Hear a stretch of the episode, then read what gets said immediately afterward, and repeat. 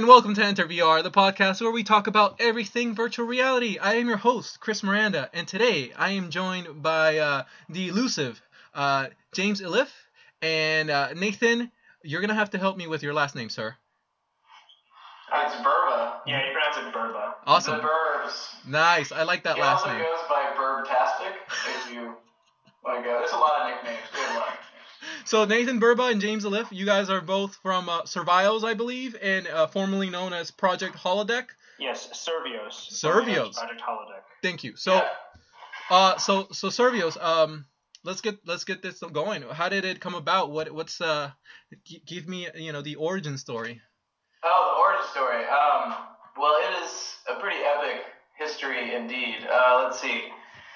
Well, it started way back in March 2012. That's usually the date we subscribe to the origin, sort of like the whole beginning of this movement. But what happened was Nathan and I were working in this place called the MXR Lab, which is it's a research facility that's part U.S. military, part USC. So we were at the University of California. We're both in the interactive media program there, and we're doing lots of cool projects. So Nathan was working on some Kinect stuff back then, and I was doing a virtual reality project with a motion capture stage. And we are also working with Palmer Luckey. He was our colleague there.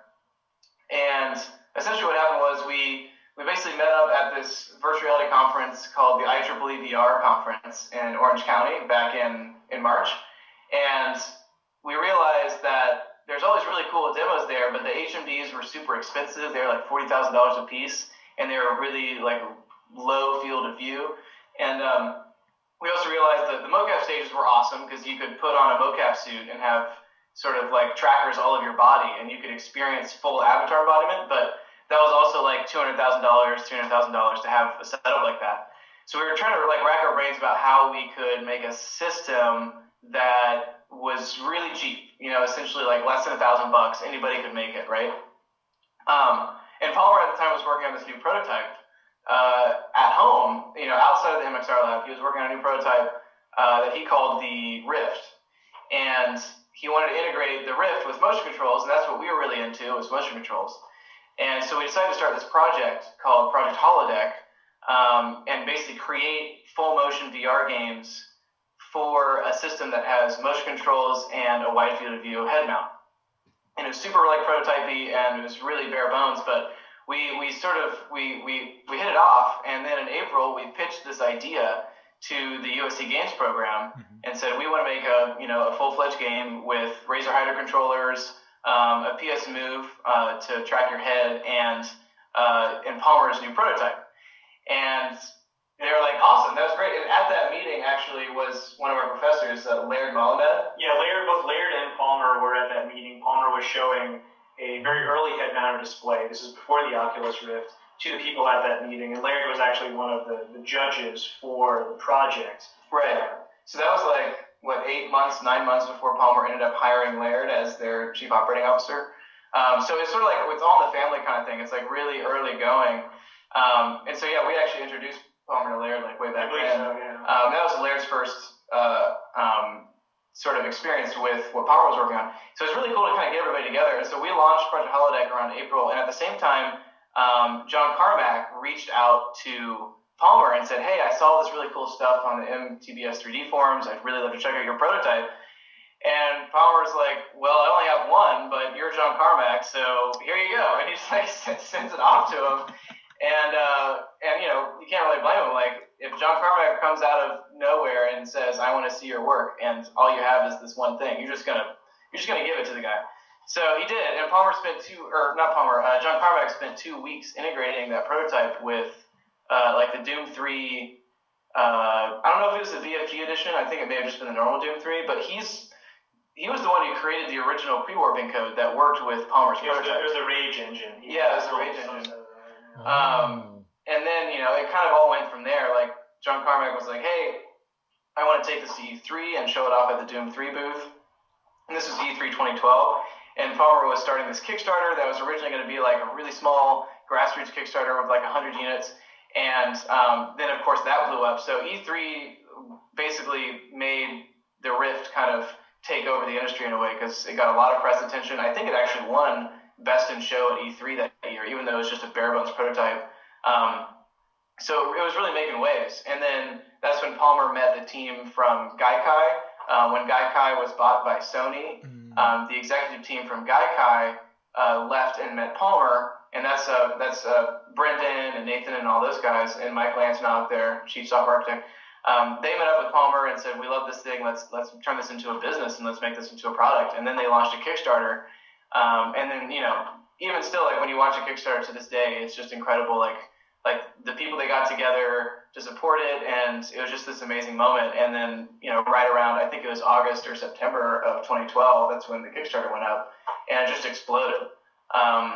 And you know, so now, like, you know, they got 40,000 units out in the wild, and it's been a huge running success story with Oculus. And so we're really stoked to have like been part of that experience from the beginning and kind of get an early take on where this hardware is going, because it really enabled Nathan and I to build a team at USC really early on and start making full motion VR games before like VR gaming was really even an idea.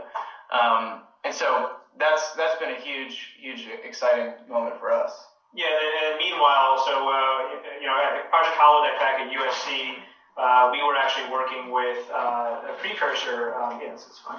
We were working with a precursor to the Oculus Rift called the Socket Head Mounted Display, which was designed by Palmer for the Mixed Reality Lab, and you know, somewhat comparable. And we were able to mix that with the PlayStation Move and the Razer Hydra, along with Unity and game networking and laptops that you wore on your back, and kind of this system that allowed two players to be completely wireless in virtual reality together. And we created a game for that named Wild Skies, and then another game for it named Zombies on the Holodeck. And these were the two games that we had as part of our system for Project Holodeck. And in May of 2013, I'll go back a little bit. In, I believe it was February or March of 2013 is when we first received our Oculus Rifts from Palmer. So that allowed us to integrate those into the system and take out the socket head mounted display. And then in May, that's when we we finalized the system. We demoed it for USC, and that was kind of the culmination of Project Holodeck. And then 1 month later, June 2013 is when we incorporated as Survios, to kind of continue the project in kind of a corporate sense, to build a team and to build what we believe to be the holy grail consumer product for virtual reality. Yeah, and oh my God, the Zombies game is still so much fun. We actually just had a bunch of guys come over here from BeReal this morning and play the new version of Zombies that we made with the HD Oculus Rift unit. Oh. And it's crazy, so much fun. Like, I really wish I could show you, but we have like a whole new version with like all kinds of like fast zombies, and it's like a new art pass on it, and it's really intense. Like, it is really scary. We got some video footage, but there's something about it, like when you have positional tracking and you can see your hands, you can move around in a virtual space. You know, it pretty much it almost eliminates the simulator sickness problem for a lot of people, but even more so, it's just super action oriented, and you really have that sense of presence, the really strong presence that. You can't really get with any other kind of games. It's the most immersive experience you can have. Yeah, I mean, yeah, it's definitely like, it's sort of like a different category in its own right. You do have to have like a fairly sizable portion of your room dedicated to it, kind of like you would with a Kinect or something. But so it's not like sit down at your PC, but it's still like I think it's really liberating compared to most, you know, just a first-person shooter, but. And did you get to try our prototype at SVVR? I did. Right? I did get to try it, and it was I wanted to stay in there longer. that was my only thing. Like because it was because it was getting to a point where I was like, oh, I'm getting the hang of the weapons and you know and how to strategize the zombies and stuff, and it was so much fun. I really looking forward to what's next, and that leads me to my next question. What's next for you guys? What is Survios gonna do? In conjunction with the Oculus's launch, what's gonna happen? What are you guys thinking about the future? Well, we have a top secret project with 20 of the world's top scientists working underground, and we're creating some crazy technology that we can't talk about. That's pretty much what's going on. Did you say 20 top scientists? You meant 200? 200 of the top scientists. Yeah. And it's like a bat cave, pretty much. Like, literally, there's like a hole right in the floor that we take this ladder right down to like 40 floors below sea level, and it's pretty epic. You know, I'll take you there sometime. It's pretty cool. So you guys are running Manhattan Project Part 2. Yes. Wow. That's awesome. Pretty much. We're creating an army of robots in conjunction with NASA, and we're going to take over. I don't know. What are we going to take over first? What James is trying to say is that we're making something awesome, and we can't tell you that much about it. Thank you. That was perfect. And you know, I was just trying to be dramatic. I don't know. Adding some flair. I like that. I like that. I just there's so much anticipation coming out. You know, just with the Rift, Crystal Cove, and what the consumer number 1 is going to look like, and then you're dropping this mystical wizardry that I have no idea what it is that you're working on. I feel like the story of the VR enthusiast is a story of anticipation and just waiting for this awesome technology to come out. So that's cool. That's really cool. So how many people are working on your team right now? Right now we're in-house. There's about 8 employees and a few contractors. And then externally, you know, we have a team of probably, I'd say 25 now, including a lot of our external agencies we're working with. So it's very, very, very small, very grassroots effort, but we're all, you know, working 14-hour days and we love it, and gotta have breaks every now and then, of course, but you know, it's good. Like, we're rock and rolling. It's really fun, and we have a lot of different projects going on too.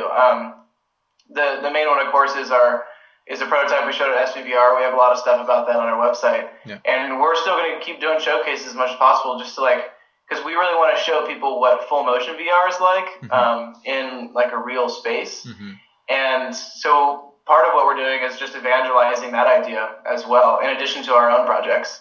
Just because I think like that is ultimately, it's going to be kind of like bringing Disney into your home. It's going to be like having a theme park in your living room. Yeah. So in a way, it's kind of borrowing some elements from the arcade. Like the original idea of the arcade in the 80s and 90s was you could go to a place where you have very interactive experiences that you couldn't have anywhere else, even with a home console. But I think we're finally getting to that point where you can have a consumer, a whole array of consumer products where it's insanely interactive and insanely immersive, like even more so than what motion controls has been doing up until now. So it's going to be really interesting to see where the industry's going. I'm full of anticipation. At what point did you realize, for you, Nathan and James, at what point did you guys realize this is something, there's something here? You know, what was, you know, was it the Kickstarter? Was it way back John Carmack? You know, what made it? To me, it was before all of that. It was, I saw the FOV to go viewer at the Mixed Reality Lab way back in February of 2012. And I saw the real ease of use of creating a wireless head-mounted display by simply putting an iPhone in this cardboard viewer with lenses.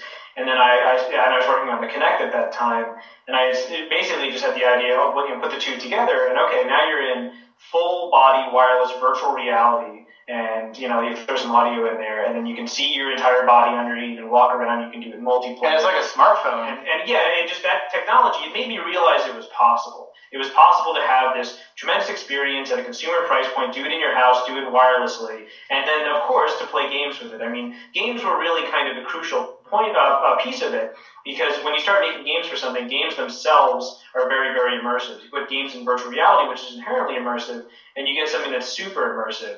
And so I realized that back then, and I started kind of, you know, looking around, seeing who else was interested in the space.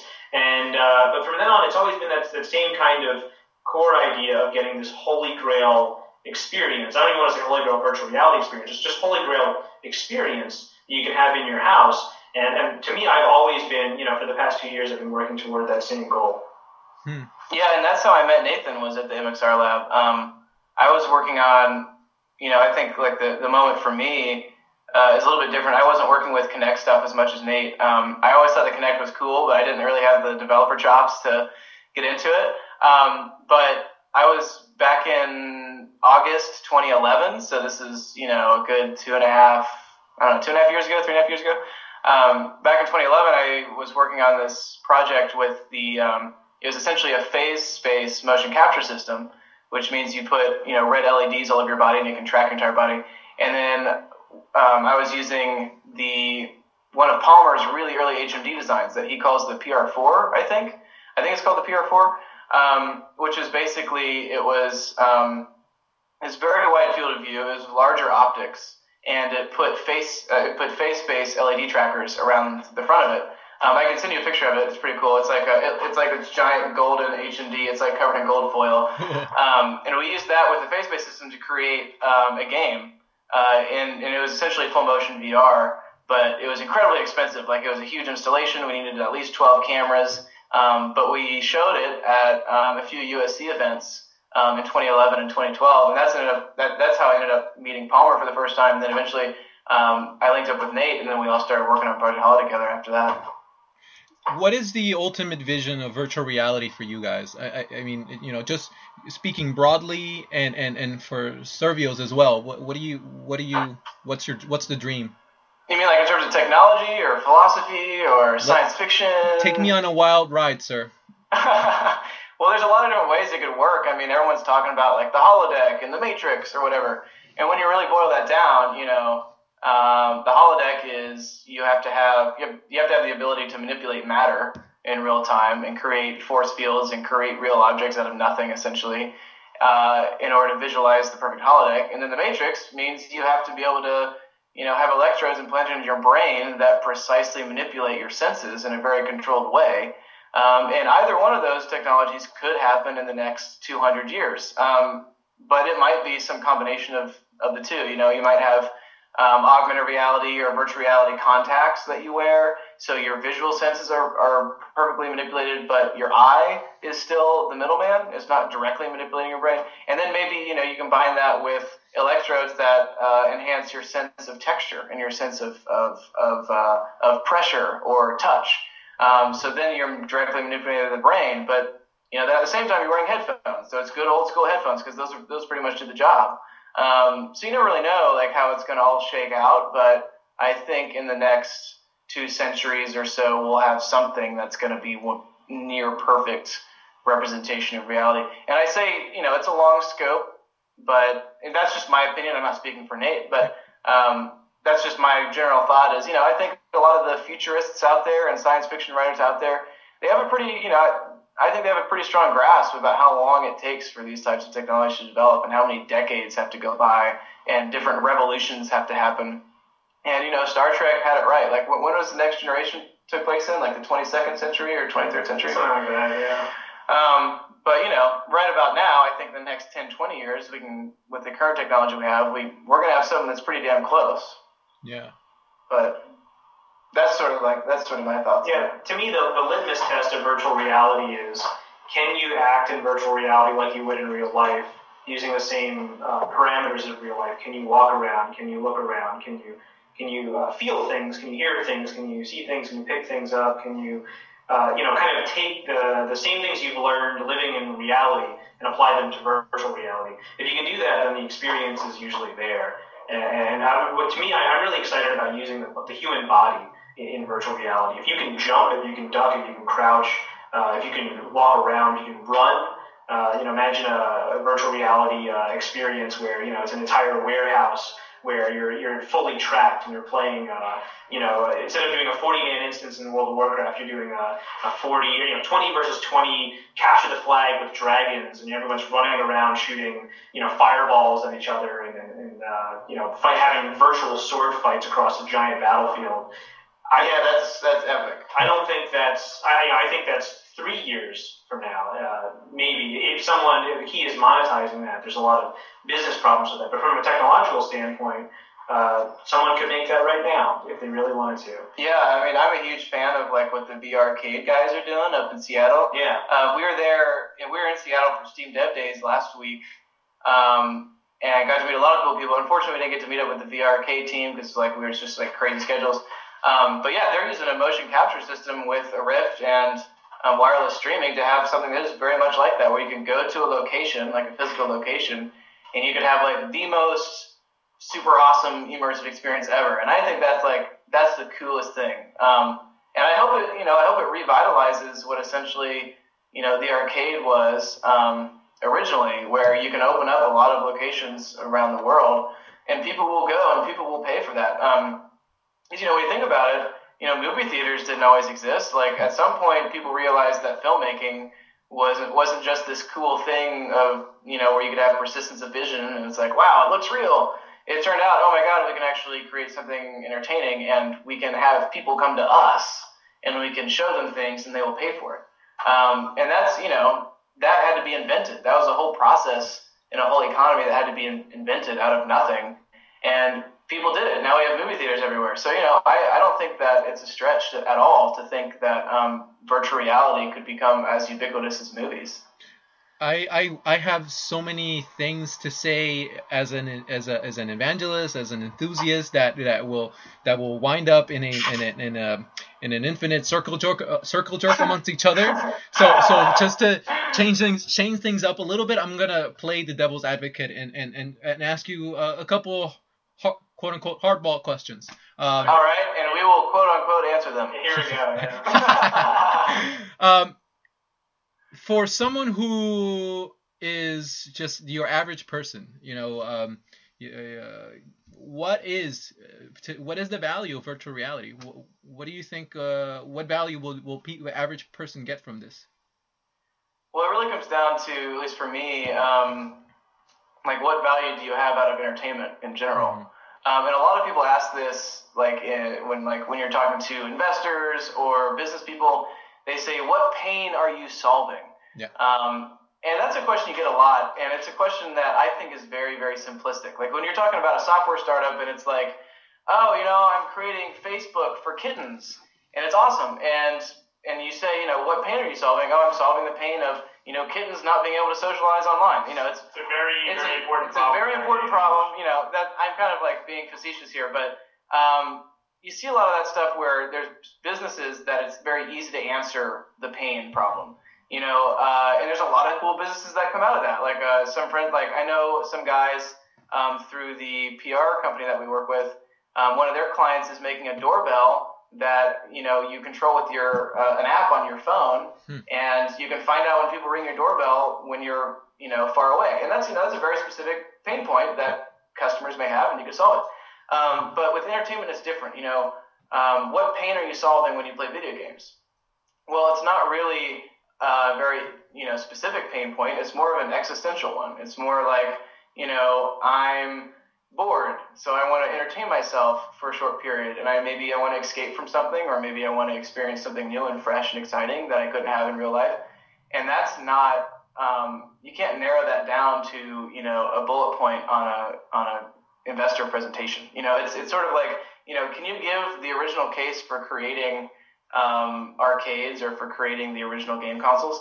And that's a tough, you know, it's a tough thing to conceive of. But following that same train of thought, you know, for the same reasons that video games and movies and other forms of entertainment are, you know, accepted and loved by consumers, I think VR follows that same pathway of logic, but then multiply that times 100,000 or 1 million, and it's that much better.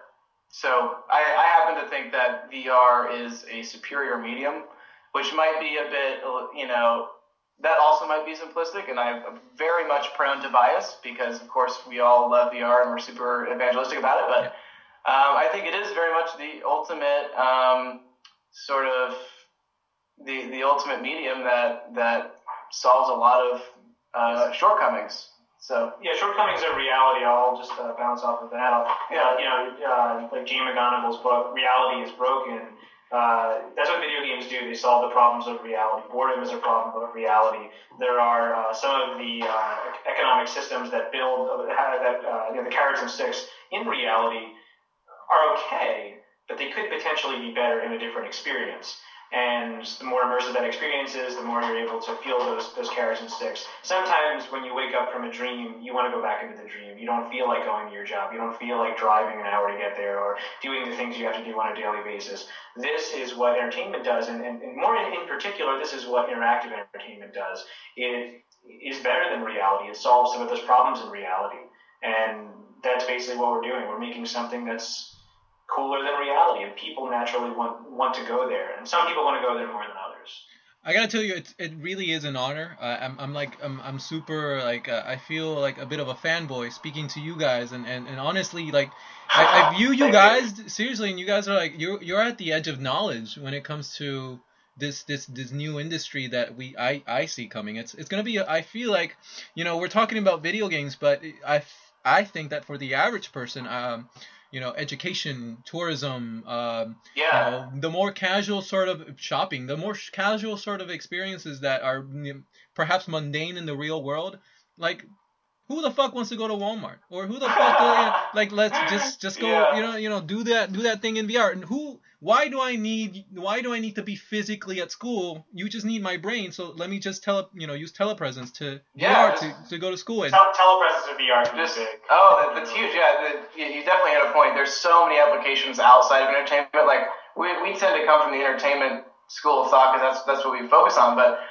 There's so many different ways you could use it, like way beyond just video games or movies or entertainment. I mean, yeah, telepresence is a big one. Being able to have like a meeting with anyone at any time in any like space and be able to simulate like anything you want. I think that's one of the coolest things. Like, I imagine for me, like I'm like meeting with my brother who lives in New Zealand, but we're meeting virtually and we're in like some kind of like, I don't know, some kind of crazy space-age bar and we're floating in the middle of the galaxy somewhere. It's like, you can do whatever the hell you want. Like, you can do pretty much anything, and it could be that much more exciting. So, I don't know. It's basically like, you know, you could Skype with someone, or you could hop into a virtual reality land with them, and it's, you know, it solves a lot of problems. It's entirely different. You're getting a spatial sense, a spatial relation to them, as opposed to, this is strictly audio-visual with Skype. But human beings are designed to kind of interact with each other in a spatial way.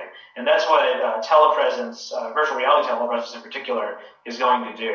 So I think that's a very, very good use case. But there's a lot of different things that this can be applied to. Mm-hmm. Keeping in line with being the devil's advocate, and the following question, I'm sure you're gonna get it at your at your Fox News interview.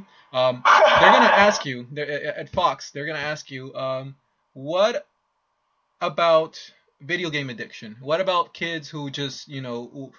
Do you have a contingency plan for the day when kids get way too addicted to VR? What's gonna happen then?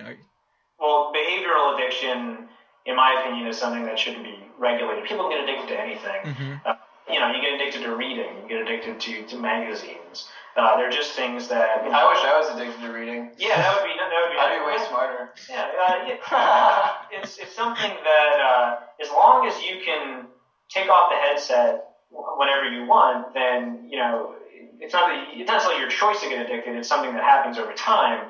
But that's a behavioral problem in society that society will, you know, find a solution to that. So... I don't see it being any different than movies today or television. You know, we have systems in place for this, so there's not really. What's the question? It sounds like a very Fox News question. Well, in the short term, I think there is a legitimate. There's some meat to that question because, you know, for instance, there's no rating system right now for VR games. Is there going to be a rating system that kind of carries over from the video games industry? Probably it'll be something like that. Mm-hmm. You know, like we've been showcasing at like IndieCade or at the Sweden Games Conference or whatever, and we've had like 7-8-year-old kids come up and they're like ready to go, like let's play some zombies.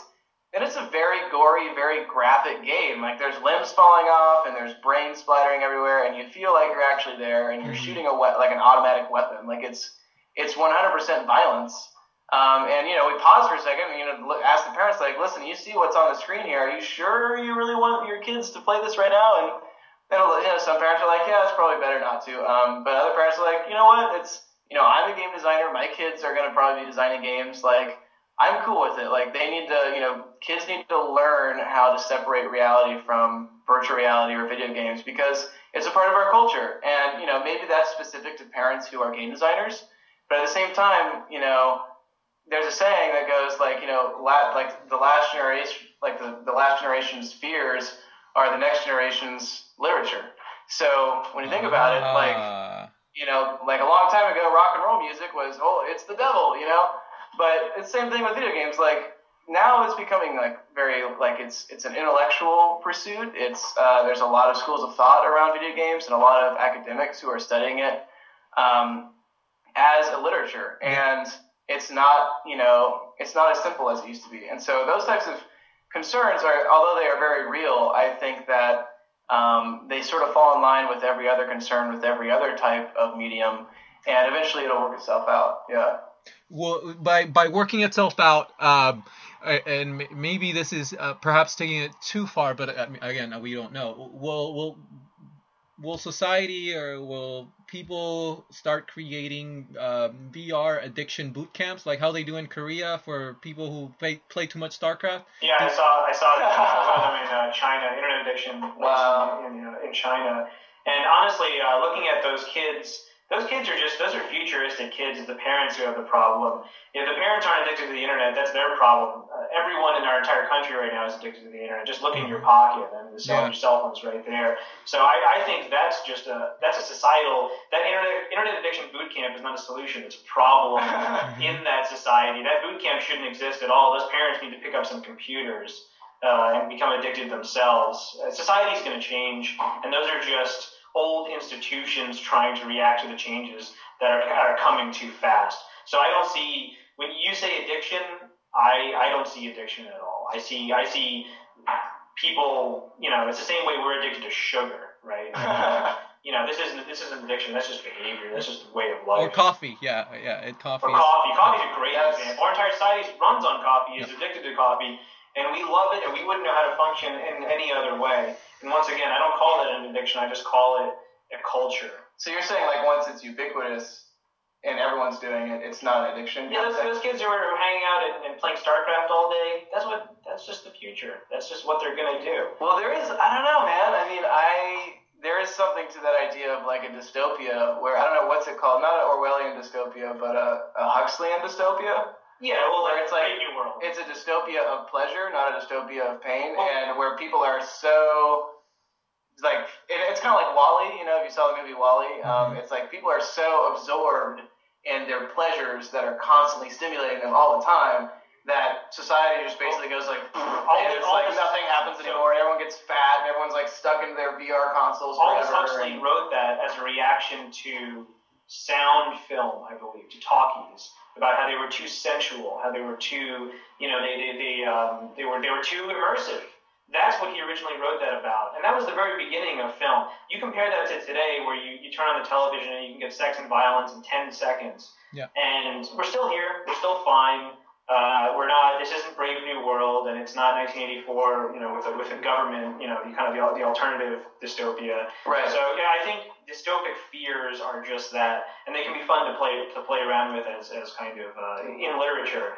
But I don't see I see them as being the same dystopic fears that we've had for a long time. Well, maybe from our cultural perspective, at least in the United States, it may seem that a dystopia is a fun, fanciful idea, but there's dystopias that exist right now, all over the world, and I don't know if I could totally see something in some region of the world someday. There could easily be a dystopia that is very deeply ingrained in virtual reality, but I don't think that's going to be something that's happening. Government mandated virtual reality. Government mandated virtual reality training, training soldiers when they're children in virtual reality and making them kill people. That could happen. Speaking to those revenue point for us, but anyway. So speaking about these dystopic fears, when you talk about these dystopic fears, I feel like those fears are a manifestation of people who don't have the imagination to see that virtual reality can be a positive thing for others. Yeah, it's not just positive or negative. It's the fact that they're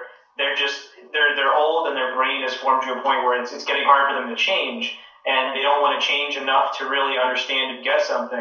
I mean, everyone goes through this. You get to a certain age, and there's something completely new comes out. There's a sea change, and you kind of look at it and you say to yourself, I'm going to need to do so much work to get into this new thing. You can either get into it, or you can kind of be curmudgeonly and diss it. Those are that was Snapchat for me for a while. That was aggressive dubstep. I listened to it, and it's just like I feel like it's Optimus Prime having sex with a washing machine. That's amazing. That's what happens when you listen to dubstep. You should stick with like hard trance instead. It's much better. Yeah, I like it. Yeah, it's great workout music. So sticking with the devil's advocate, you know, and you already sort of touched this earlier, but they're gonna say, so but look at this virtual reality. You know, it's gotten to a point where it feels so real. You know, are we? You know, we went from the point where people used to hold controllers and had TVs 10 feet away from them, and now they're inside this world, killing people inside Battlefield 3 or Battlefield whatever. And you know, and they're like, are we? Is that jump between the interface to the interface? Is that doing something to the brain differently? Will that make people more violent? That's interesting. It definitely is, but I will say this about realism and about killing in particular. Yeah. The system of something like a Battlefield 3 or Battlefield 4. Yeah. It's so that system is, you know, one millionth as complicated or 1 billionth as complicated as one human brain. And the difference between killing people in Battlefield 4 or any simulation for that matter that we can create with current technology is always going to be completely different than real violence. Yes. What it is a fantasy facsimile of violence that has some of the same things, so you get some of the same feeling from it. But there's fundamental things about the real world that is so complicated that with our current technology, maybe in the future, but with our current technology, we can never ever replicate it. So there's that always drives a difference between fantasy violence. Even the most gory, most insane fantasy violence on television will still never compare to the filmed violence that occurred in the Holocaust in the 1940s. Mm-hmm. You can still never have it compared because there's just something so real about actual realism. So I just want to put that out there, saying that even if you make a really violent video game, it's that it doesn't turn people into violent, you know, or get people accustomed to violence. The people who play violent video games, you know, they cut their finger and they might pass out. Even if it's still completely. Well, and so they'll ask, debate, but you know. And so they'll ask, even if the parent, so they'll say that that's fine and all. And again, I'm helping you guys out here. And they'll say that that's fine and all. But then they're like, but they're like the paradigm through which we consume this media has changed radically. I mean, you know, it's the same. We haven't seen the long-term effects of this new paradigm of consuming media on the human brain, you know. Sure. Yeah. So here, let me tell you every parent's greatest fear about virtual reality. They're going to come home from work and they're going to see their 7 or 8 year old child in the living room with a head mounted display strapped to their face, and they're going to be gunning down soldiers left and right, and they're going to be totally sensory deprived of everything else, and they're going to be doing it for hours on end. That's every parent's greatest fear. And I can see why that might seem scary. But at the end of the day, you know, when, you know, technology is pushing forward and there's much more immersive interfaces for using things and it is making progress, you know, games are just going to be one example of how this technology is moving, you know, basically society forward. I mean, we're going to be using interfaces of this kind, whether it's virtual reality or augmented reality or what have you, in all kinds of applications, and it's going to permeate everything. And so, in a sense, you know, that fear might be kind of it seems scary now, but when we get to that point, it's going to be kind of a misplaced fear because, you know, like Nate said, you know, everyone's going to be doing it. Well, and I can relate this to the fears for regular video games. They do fundamentally change behavior. People who play video games, I think I read a study once where it said basically, video games have boiled down to this. They make people more analytical, they make them smarter and have better reflexes, and they make them pay attention to things like school less. And so the first thing is... So the way we teach people needs to change. Well, that's one thing. Yeah, that's basically... you know, the first part, obviously, you know, you're practicing your reflexes all the time, so they get better. You're solving puzzles, so you get more analytical. You might get more empathetic because of narrative and story and that sort of thing. And you pay attention to school less because, frankly, school sucks. It's just not as interesting as the games you're playing. Yeah. And so it's not, you know, it's not that these things are taking away from, the school is so important, you know, kids need to, you know, pay more attention in school. It's not that. It's that school needs to evolve to get, you know, to be able to, you know, if it's important, it should seem like it's important. And if it doesn't seem like it's important, maybe it's not, or maybe you're doing it wrong. I, you know, I, when I was in high school, history was the most boring thing in the world. Now I live for Dan Carlin's Hartford. Yes! That's great. Can't wait to listen to him. That's fantastic. He's my hero. Why is that schism there? Why I hate one thing or one point and I love something, the same exact thing later on. It's just because the format with which we teach people, and then even how we teach people and how we try to cram kids who are just full of energy and just want to run around, we try to cram them with information, and then stuff them into a chair. Right, stuff them in a chair, and then adults who don't mind being stuffed into a chair and being crammed with information, somehow they don't get any of the information, they have to go out and work. I mean, our society seems to, I don't know, it just these things need to evolve as well. I agree. Yeah. It's tragic. It's tragic that we're still stuck with the education models, structures that we've been using for the last 120 to 130 years. It's ridiculous. It's the 21st century, and I feel like virtual reality should be, sooner or later, virtual reality I think will be the enhancer or the holy grail to education that we all have been looking for. It's just this thing, that idea of traveling to places, the solar system, Rome, it's just... Or even going back to history, I mean, imagine actually being there at Waterloo when Napoleon fell off his horse. Oh my God. Just any historical event, being able to perceive it from different perspectives, actually feeling like you're there. The possibilities are, it opens up a ton of them. Well, yeah, I mean, that's what's going to inspire interest in, well, not just history, but education in general. Like, just one small example of this already happening is one of my favorite Rift demos or Rift experiences is Titans of Space. Yeah. Where you just literally sit back and you're floating around looking at planets, and like there's this cerebral sort of mysterious music playing. It feels very spacey, and I'm just like, this shit is awesome. Like, I love astronomy now, and I wish I had this when I was in fourth grade. But I didn't, instead we were stuck with like these little tiny plastic replicas of the solar system, and it was kind of interesting, but, imagine that for any subject, and students who are attuned to mathematics, there will be systems for learning mathematics that are insanely interesting. I love it. And, for any other subject, I think it could, just biology, looking at molecules, anything, it's going to be a revolution, and I just hope that the education industry, because it is an industry, I hope the education industry catches up. Yeah, for spatial things, I haven't really thought about it, but molecules and planets, I mean, when you visualize them, look kind of the same. Yeah. But it really, that Titans of Space, that really works for the human body, or understanding something like quantum mechanics, or that goes beyond Euclidean space. But let's take that even a little bit further, because even philosophically, like I was inside Titans of Space, and I had an existential crisis in there, because I had, mind you, I was high, but I had this amazing. That definitely helps. but I had had this realization of holy shit, I am so small, so infinitely small, and my place in the universe is almost nothing. It humbles you. It humbles you, and I think people would find themselves finding value to that sort of experience. No, it kind of reminds me. There's this part if you read the book series, The Hitchhiker's Guide to the Galaxy by Douglas Adams. There's this part, I can't remember which book, but there's like this machine that you could put people into, and all at once they would realize like their physical size in comparison to the rest of the entire universe, and they would realize it all at once because they would have like a visualizer or something, and they would suddenly realize how insanely inconsequential they were as an individual, and their brain would just explode. Whoa.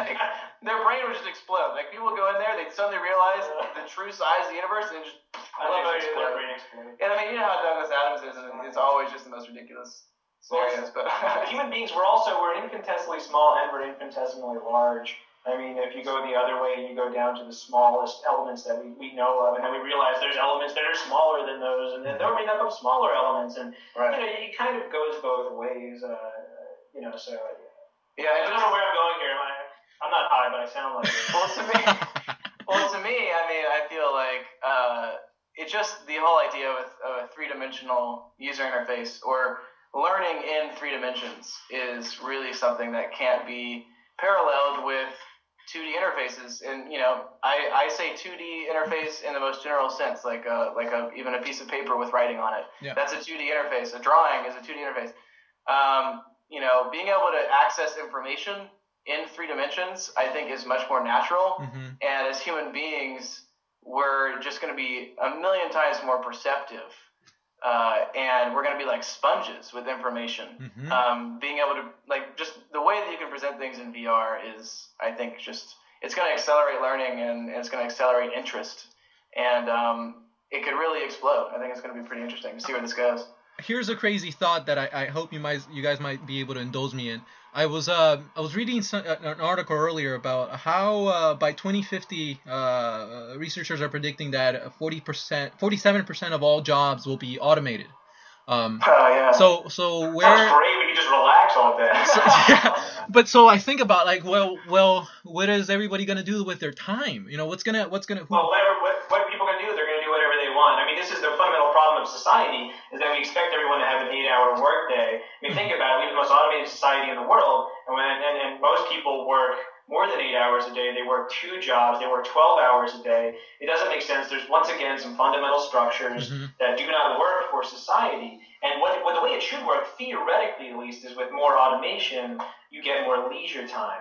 Now, sometimes it doesn't quite work out that way, but in theory, it really should. So, well, this was also a fear in the 1960s, where we had the, you know, sentient robots were just around the corner. We mm-hmm. thought in the 1980s we were going to have robots doing all of our bidding. And to some extent that did come true with, you know, automating manufacturing lines and stuff. But at the end of the day, like, you know, yeah, maybe by 2050 there is going to be a lot of jobs that are automated. But I don't know. I think people will – there may be a margin of people that become jobless, and that's a very real possibility. But at the same time, I think the idea of a job is evolving.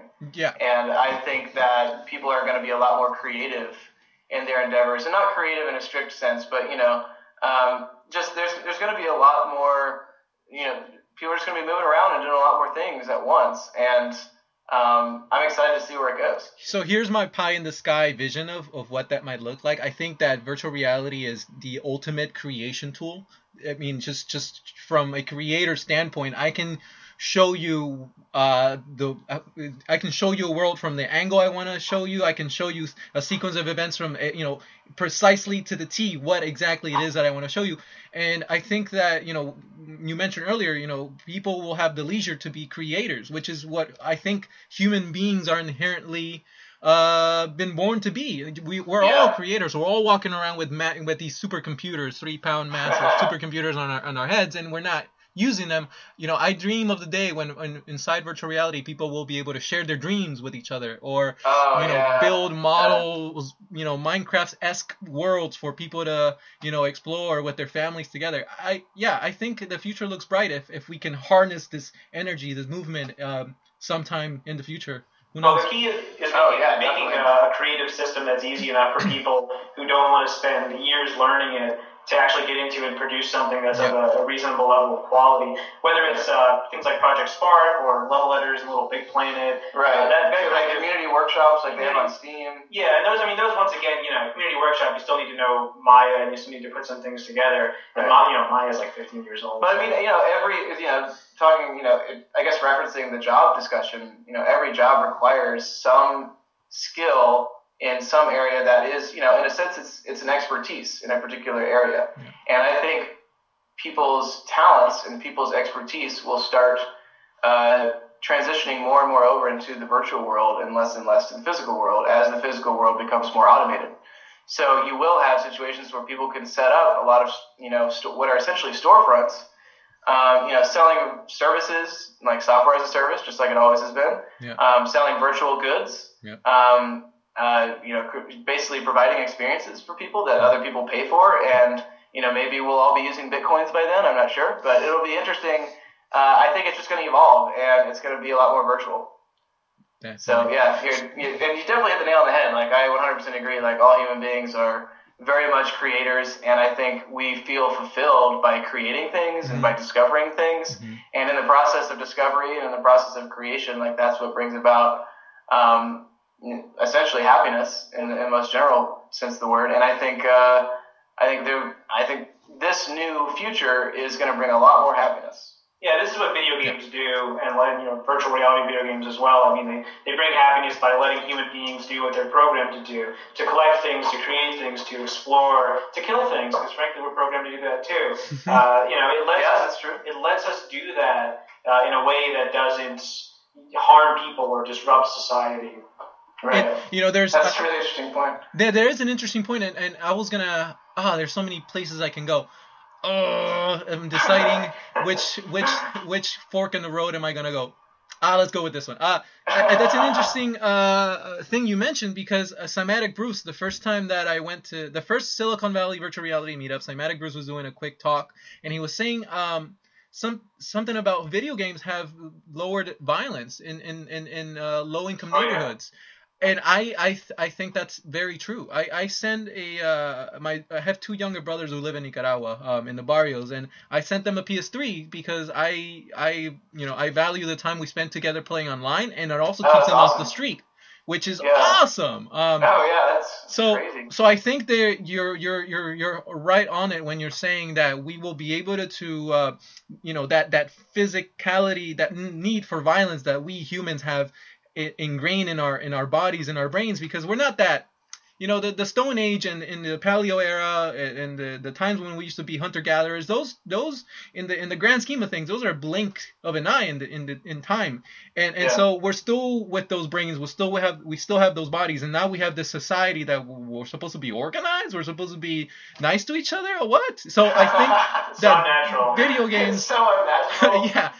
And so video games are sort of a channel through which you can channel that energy, that that inner that wants to, you know what I'm saying?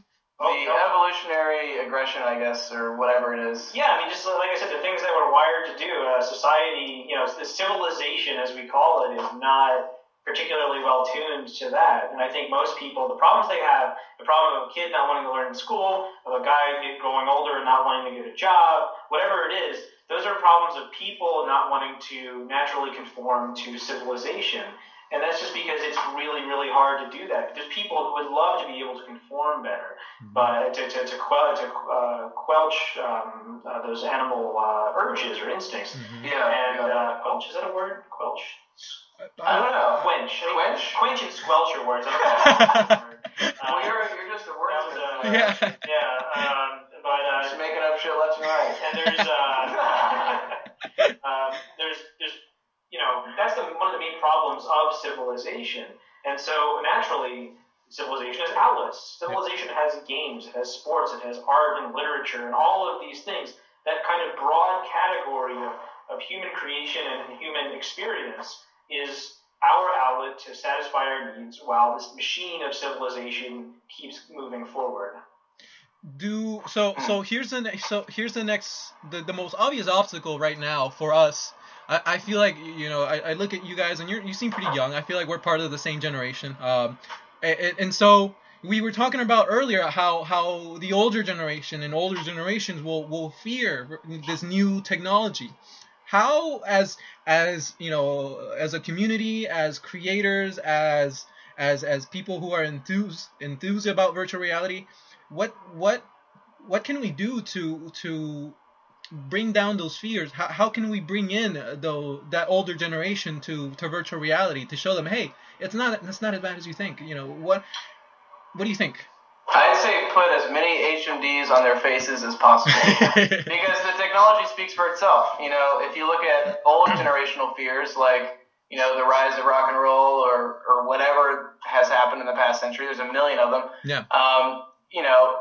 My grandparents' generation, when they heard rock and roll, they fucking hated it, and they thought it was terrible. And my dad's generation, who grew up in the, came of age in the 60s and was tripping acid and smoking weed for the first time, it seemed like a very strange cultural shift, and it was very scary for a lot of people. Yeah. But this is way less scary than any of that, in comparison, because I think that, because displays and computers and interfaces are so ubiquitous these days, although it's a very strong immersion jump, it's not necessarily a strong jump in terms of how it's being used and the purpose of it. So I think you know, if you have anybody from, you know, an older generation who thinks that this is scary, give them an HMD and have them play a really cool Rift demo, and they'll be like, oh my God, this is awesome. Yeah, I think or at least that's step number one. And for people who have kids who are already using iPads on unregulated internet, you know, on the unregulated internet, they're pretty much, those kids, you know, Pandora's box is open. Yeah, and I almost see them looking at this as like, oh, there's another thing little Jimmy has. Yeah, get out of here, you little, bastard. That's pretty much how I see it. And it's always my kid. My kid's always a bastard. I don't see. I think James is very correct in that. Is this technology is so ubiquitous that it's just another piece of technology where we're so used to it that it's not going to shock us. Whereas that those early pieces of technology that people would immerse themselves in, they would compare. You know, it's like, oh, television. That was one of the very first things that piece of technology everyone had to own besides, you know, the radio. But it brought in kind of a visual medium.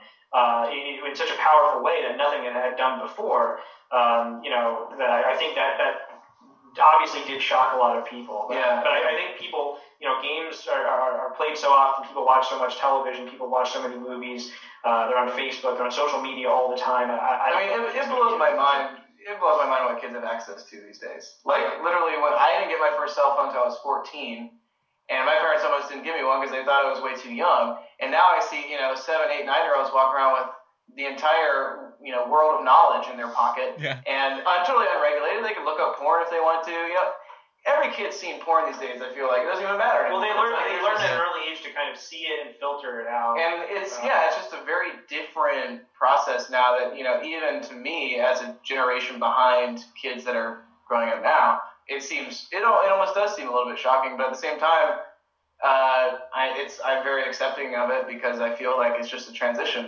And I think, you know, everyone's evolving and that's just the way it is. And I think it's fine, you know. Transition to, what do you think we're transitioning to?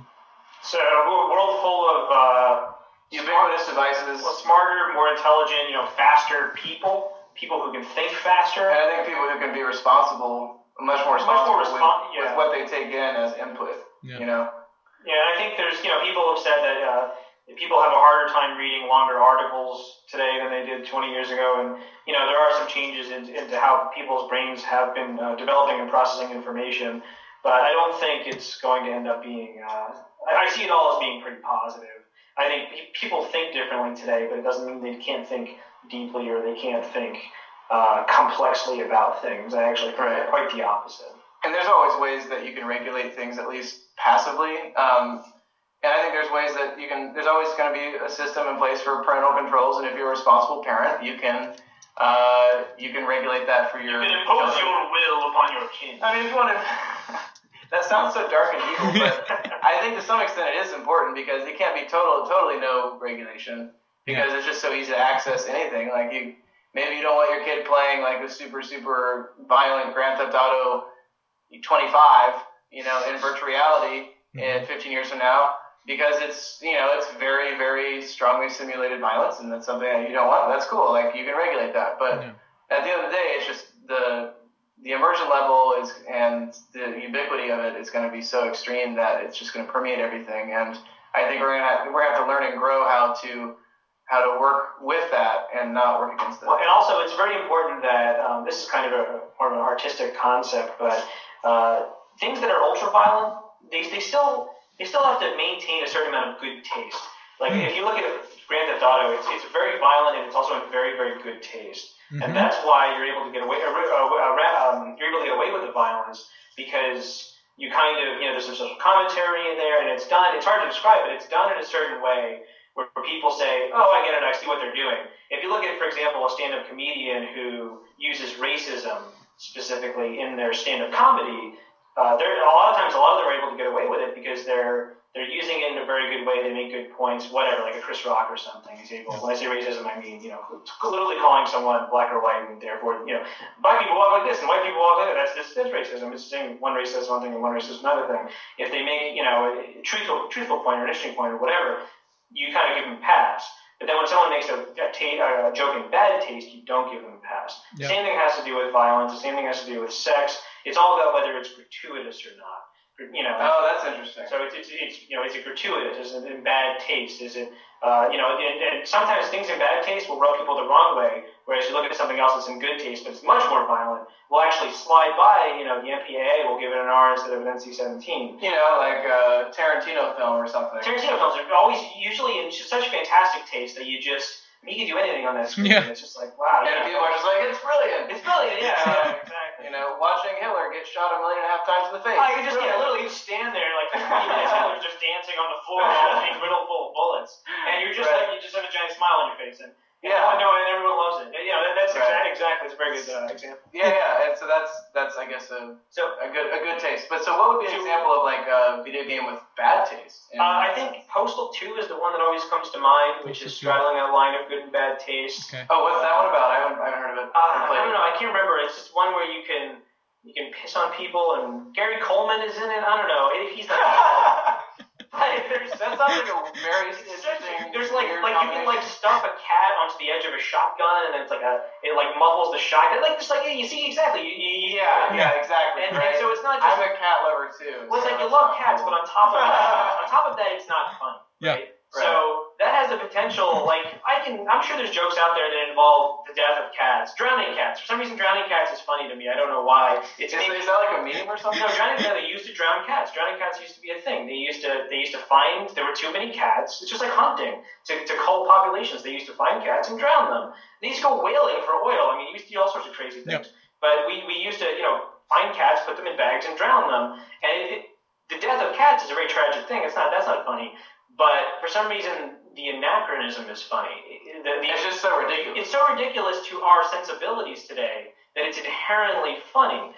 Right. It just crosses that line into being humorous because it's so absurd. It's so absurd. It's like people actually did this, but the cat on the edge of a shotgun is like no one actually did that. It doesn't make any sense. Therefore, it's not funny. It's in bad taste. It's just really, really therefore offensive. Exactly. Yeah, so taste is offense relates to taste. And so people who make virtual reality entertainment in the future, just like people who make movies, television, anything else, they need to work hard and they need to make things in good taste that people will like.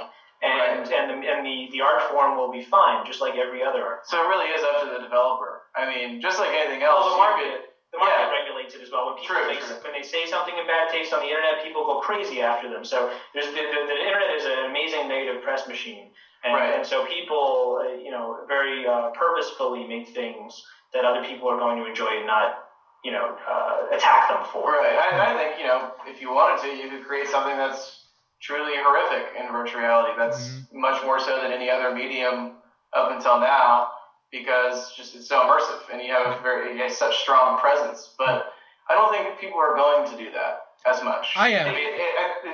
Things may exist, but I don't think it's going to be so pervasive, and so there's not going to be a bunch of stuff that comes out. But if someone makes that, and if it's truthful, if there's truth in their art, then even if it is horrific, it's in good taste, and it says something about the human condition. For example, it wouldn't win an award at Sundance. Precisely. So you're talking about horrific, and I think that you're right.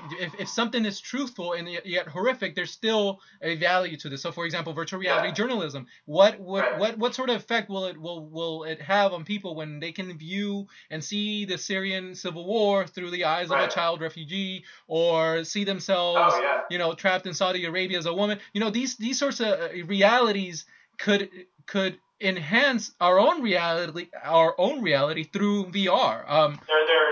It's horrific, but it's empathy through horror. I mean, you really get to empathize with people, and you get to connect the dots. You don't, it's not they're over there and we're over here. It's wow, I really understand that woman's plight, and I'll think twice before I vote for someone based on who you're going to pick for Secretary of Defense and who we're going to go to war with. Connecting those dots. As Stephen Covey would say, picking up one end of the stick picks up the other end of the stick. That's a very important function of art, and virtual reality video games very much having a new tremendous ability to do that. Oh, yeah. I mean, we think about immersive journalism. I mean, a friend of ours... Nani De La Pena. Yeah, Nani, she created an immersive journalism piece about... Hunger in LA. Yeah, it's called Hunger in LA, and it just shows, you're in a virtual environment, and you show up, and you're in a food line... Mm-hmm.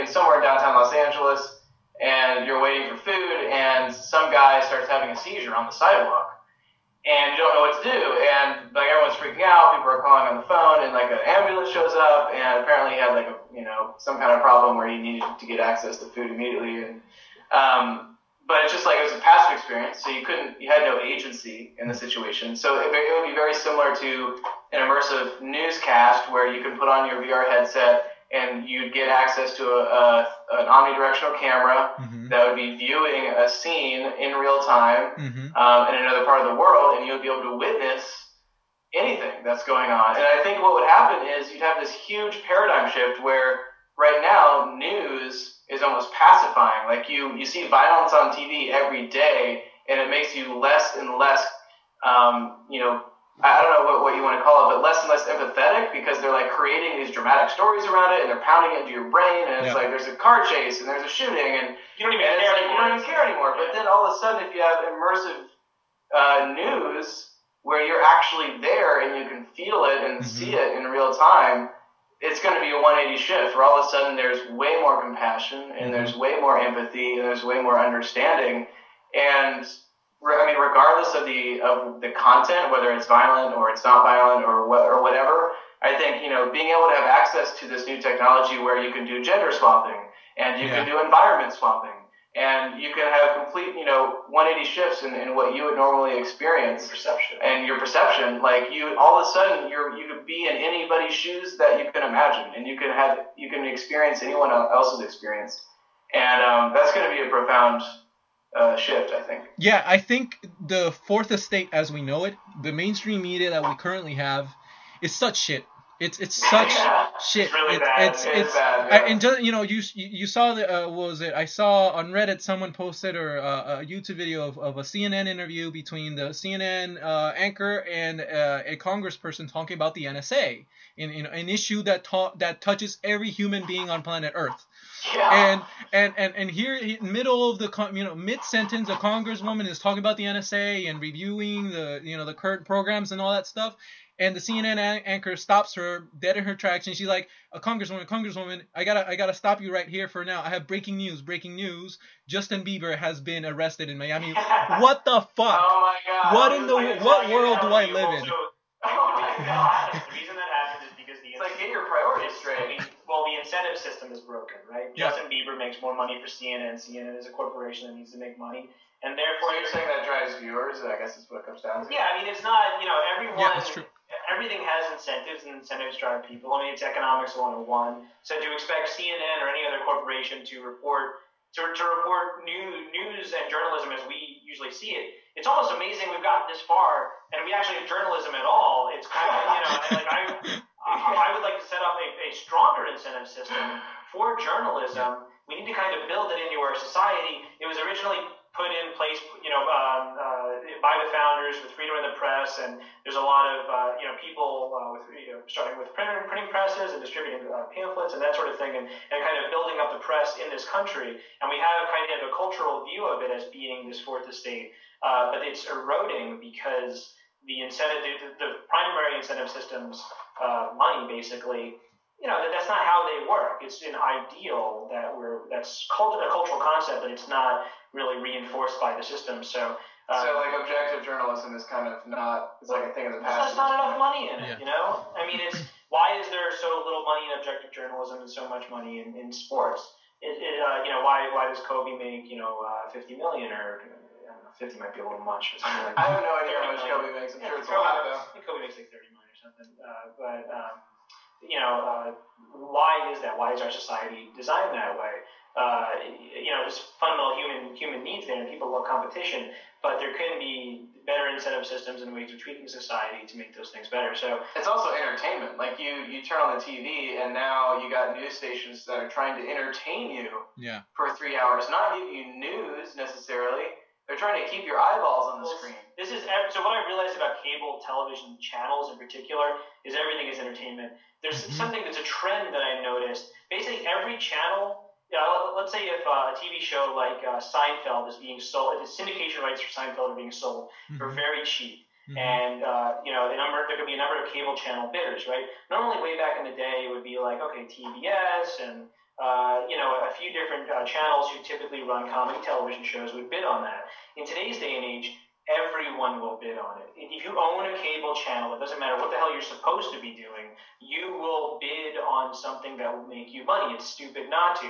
Yeah. So what this means is that you go to something like Turner Classic Movies or whatever, or I mean, you know, any of those kind of like old school movie channels, or yeah, whatever they are. And what's on, I don't know, Dog the Bounty Hunter's reality show or some random shit, because it doesn't, they've all lost their identity. Yeah. And they're basically just these money machines. They don't, there's no one at the helm. These corporations were started by idealistic people who had identities, and their corporations had identities. And now they're run by people who are disconnected from the original founding, and they just have, they're just these things that generate revenue.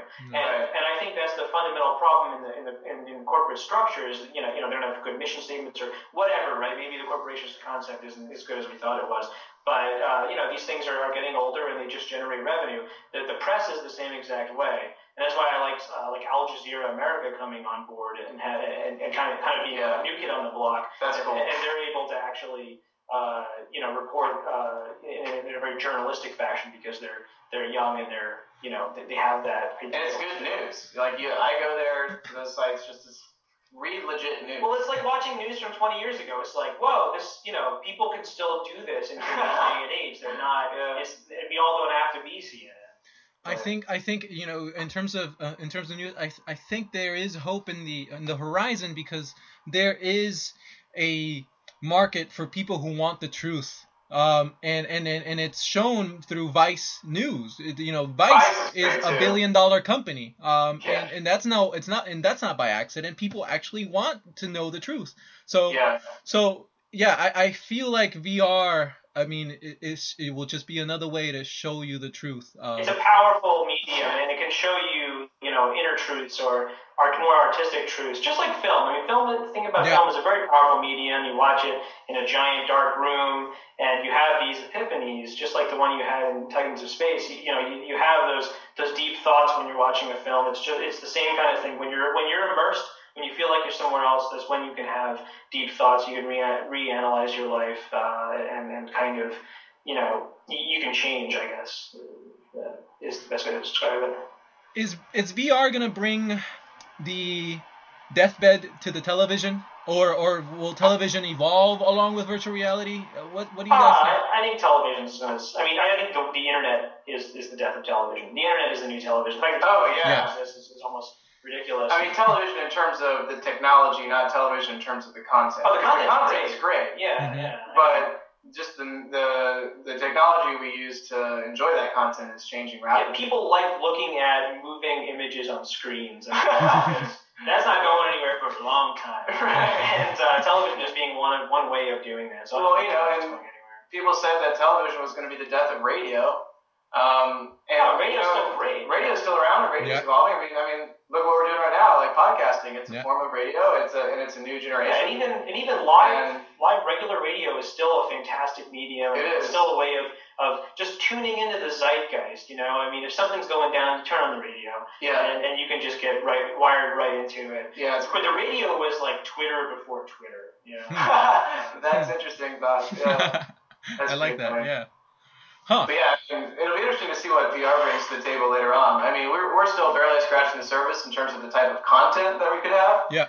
But, you know, the next 5-10 years, as we get a better, stronger grasp of what content is becoming conventional and what genres tend to start to emerge for this new technology, that's when we're going to really be able to analyze it in a cultural sense and really see where it can take us. Speaking of the merging technologies with virtual reality, in the future, what do you guys think, you know, will be ubiquitous virtual reality? I think it might 3D printers might be one of those things that will go great along a VR headset. I'm not sure what else. Maybe biometric measuring devices that will somehow, you know, tie in with your virtual reality experience. When something, you can tell. So the only way to tell when something is going to explode and be ubiquitous is when it's cheap, it's easy to use. That's when it can kind of be everywhere. And so, you know, with 3D printers, they will not be everywhere until they're easy to use. They're getting closer. I mean, we have one in our office, but it was a big investment, and it breaks down a lot, and it can only do a certain number of things. So it's not like the replicator that we imagined from Star Trek, but it is very, very cool and very useful. And if people had, you know, if there's a mechanic shop every few blocks where you can go take your 3D printer there and get it fixed and get it serviced, you know, if there's a, if just like movies or cars, if there's a whole infrastructure in place for something, right, you can make it ubiquitous. Yeah, I mean, cars are very complicated machines. Yeah. And the only way that we've been able to use cars in a ubiquitous way is because we have mechanic shops everywhere, and there's all kinds of information about them, and you could understand how to fix them yourself. Cars are still damn impressive too. I mean, yeah. Literally, you know, you fill it up, turn the key, and drive it, and you pretty much can drive that stupid thing after refilling the gas for a good, you know, what, 30,000 miles before it'll break down, before you absolutely need to change the oil or you absolutely need to do something. Yeah, that's pretty incredible. Maybe longer. So cars are just incredible machines that we've been working on for 100 years. So, you know, it takes a lot of power. Well, like I said, we're making something that you can mass manufacture cheap. You know, you can make that ubiquitous. Whether or not people use it is another story. Right. But, you know, given enough time, there could be a large infrastructure in place that accompanies virtual reality where you could have all kinds of things. Oh, maybe. Like haptics or, you know, haptics are a big thing I'm always thinking about. It's not really near, it's not really at that point where it's, I guess commercializable. What's the word? Commercially viable. Well, haptics that I can't really commercialize it yet because it's a bit, you know, it's a bit complicated. There's different types of haptics. Well, there's not really a very strong language about it. There's been no haptic breakthrough. I mean, at the end of the day, we're able to simulate vision with, I would say, 90% accuracy. You know, with a head-mounted display compared to the real world or something like that. Audio is near 100%. Near 100% audio with headphones, but with haptics, it's like 2%, right? And you can't simulate, you know, weights. You can't simulate pushback, all pressure, all these haptic or things. Texture. Like the big thing is texture. Like I was reading about, I have no idea what team is doing this, so don't quote me on this, but I was reading somewhere about technology that would allow you to essentially you would feel like an object, like a ball or something like that, and using electricity and electrodes, it would actually change the texture that you're feeling on the material, so you could feel like. It could feel like corduroy, or it could feel like rough, or it could feel smooth, or it could feel rough or smooth, or you know, or it feels like tweed, or it feels like paper, or whatever. But that bumps that 5% up to like 10%, you know. Right. But now you gotta have like force feedback, and you gotta have all these other types of things. Yes, I mean, show me a virtual reality simulation where you can lean up against a virtual wall that's generic, that's not actually someone placing a wall there, and I'll give you $1 million, or you know, I'll give you $1 billion. Basically, there's just fundamental. $1 billion in monopoly money. You know, haptic technology that's just a harder problem to solve than the other ones. I mean, frankly, I think the fact that we have screens at all that can show us things is magic. So we have some magic, and we don't have other. You know, we have Defense Against the Dark Arts, but we don't have potions or something. You know, there's other things might come down the road, but it's Where we're headed, we will need magic. Do you think? You know, I look at the different peripherals and input devices. I'm personally not satisfied. As amazing as the STEM system looks and the pre-OVR and the accomplishments that they've had, perhaps my expectations are a bit too high. But I want the haptic glove from Ready Player One to be here now. But in your mind, what do you guys think is the ideal perhaps way to interact with virtual reality? Well, I think gloves are tough, just because they're not. It's hard to make gloves that are one size fits all. And from an ergonomic perspective, they get sweaty. Well, there's a lot of interesting things to think about. I mean, I'd like to hear what if you could clarify, just because it would help me visualize it more. What do you think are the biggest sort of drawbacks to existing motion controls? I think that there is still a disconnect in my brain, that I'm holding a controller here. I mean, I might be inside somewhere, but I still feel like I'm there's a plastic thing that I'm using to interact with the computer world, and I feel like true immersive VR, needs to get rid of. You know, because again, it's a layer of immersion that I think can be torn down eventually. Well, what if you had the ability to track your individual fingers, like each of your digits? So, like, what if you weren't holding on to something? Yeah. but you could see all your fingers moving separately in VR, and you weren't holding on to anything. And basically, it's just higher fidelity, and so you could see your hand. And would that be another step forward? I think so. I think being able to see my hand and move it around would move it and perhaps grab a cup and be like, oh, I'm holding a cup in front of me with this. Well, so there's the problem is not moving your fingers. I mean, that was obviously solved with Power Glove, and then right. The problem is the holding the cup. So it's something like Ready Player One. They have this magical 90% haptic thing that we have not discovered that right. makes it feel like you're holding a cup. So because we don't have that, you can have a glove that has full finger sensing, then you have no idea what the hell to do with your fingers. Mm-hmm. And none of the interactions you're doing with your fingers, you pick up a gun. It's going to be like, everything's going to be like lifting air. Like if I pick up a virtual object, even if I have like a perfect hand representation and everything's tracked perfectly, even with the motion tracking, if you're picking up a water bottle or something, mm-hmm. it has no weight mm-hmm. and it has no pushback mm-hmm. against your fingers, mm-hmm. then there's a limitation there, and it's never going to be the ideal. So, right. So I'm thinking like there's different ways. Like I've heard of technologies that would have like a certain kind of metal that would be in a glove. That would have like metal strips down your fingers, and the metal could solidify or liquefy at will with electricity. It sounds like magic, but I think there was some team at MIT working on something like this. I'd have to do my research. I'm terrible at references. People were working on that. On the magic. There is magic that's happening. In terms of haptic gloves and getting that force feedback, another issue is weight. I don't think you're ever going to be able to simulate weight properly. You can simulate gravity mm-hmm. with galvanic vestibular stimulation, so you can change your own sensation of balance and your own sensation of gravity. But in terms of the gravity and the weight of another object, like I have no idea where we could start with that. But. Mm-hmm. Right, it's one of those things where controllers have been they've been around for so long because they actually do simulate grabbing something. They simulate grabbing a controller. Right, and as shitty as that sounds, it's a fairly generic device that can simulate the interaction with many types of objects. Exactly. So, that's kind of, between the glove and the controller is some sort of holy grail interface. I'm not going to speculate as to what that is because let's just say I can't say anything. We are working on something. Man. All right. I like that. I got a little something. Okay. So past, just again, thinking about Pie in the Sky, Madness, Follow Me Down the Rabbit Hole.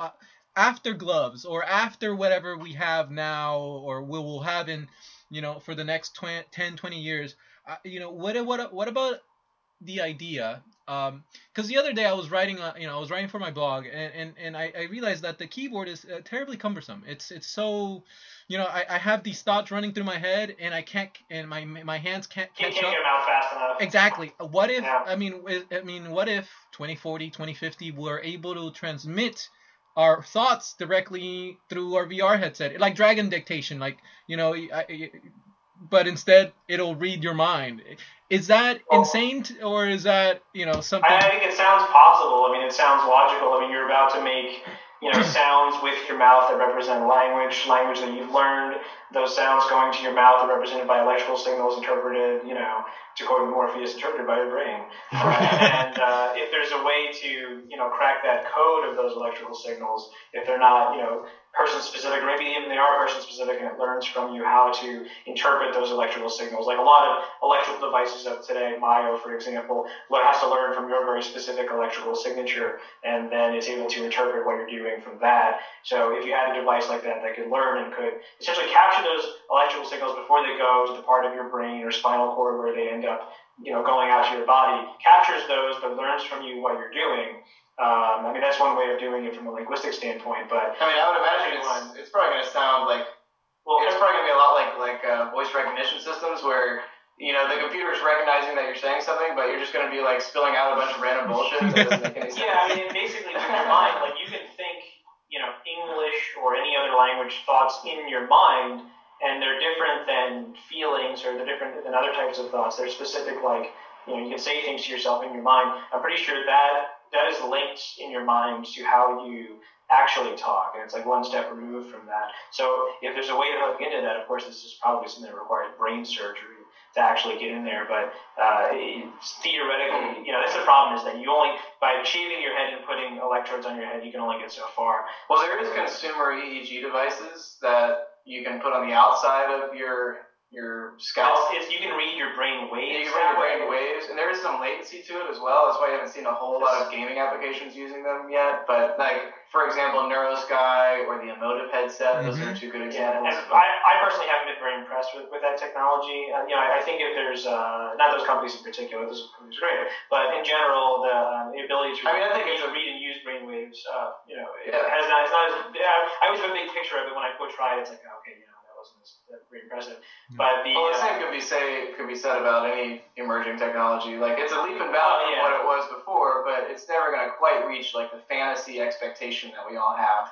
Yeah. But you know. But basically, the ability to get to those electrical signals without surgery.